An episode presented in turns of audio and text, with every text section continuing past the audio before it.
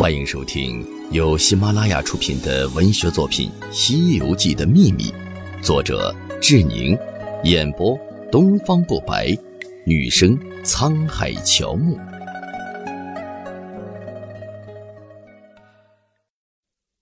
第六十三章《西游记》里的情与欲二。唐僧西行路上遇到了多个女妖，所遇到的女妖中。还有一位不吃人的，也充满情的诱惑的美女妖精杏仙。